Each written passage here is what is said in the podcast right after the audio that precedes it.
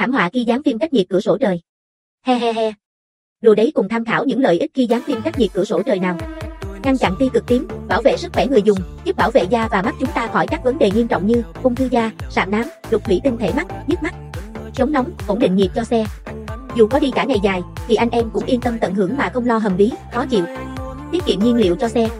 Phim cách nhiệt giúp xe sẽ luôn duy trì được độ mát tự nhiên, từ đó hệ thống điều hòa không bị làm việc quá tải, bảo vệ các chi tiết nội thất. Dán phim cách nhiệt nhằm tăng độ bền, tuổi thọ cũng như giữ giá trị cho nội thất.